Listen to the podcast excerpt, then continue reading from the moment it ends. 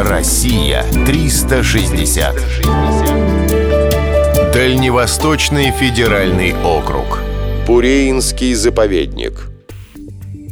Река может быть естественным украшением не только города, но и целого региона. Хабаровский край украшает река Бурея.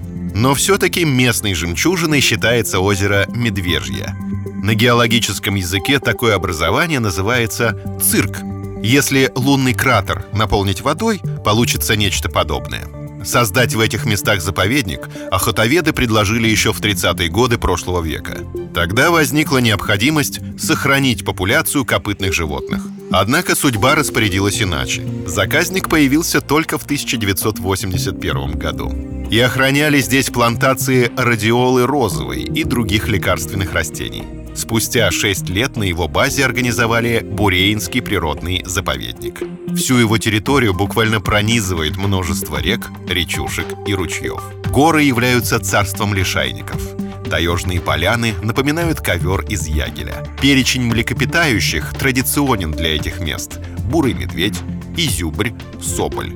В реках водятся амурский подкаменщик, сибирский голец и три вида хариусов. В заповеднике действует музей природы.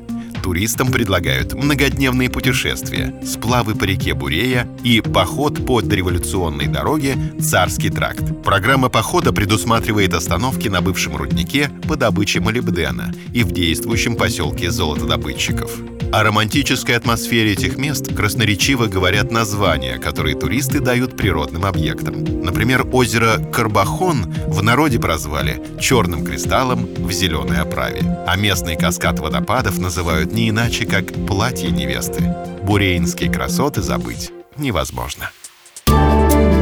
Россия 360.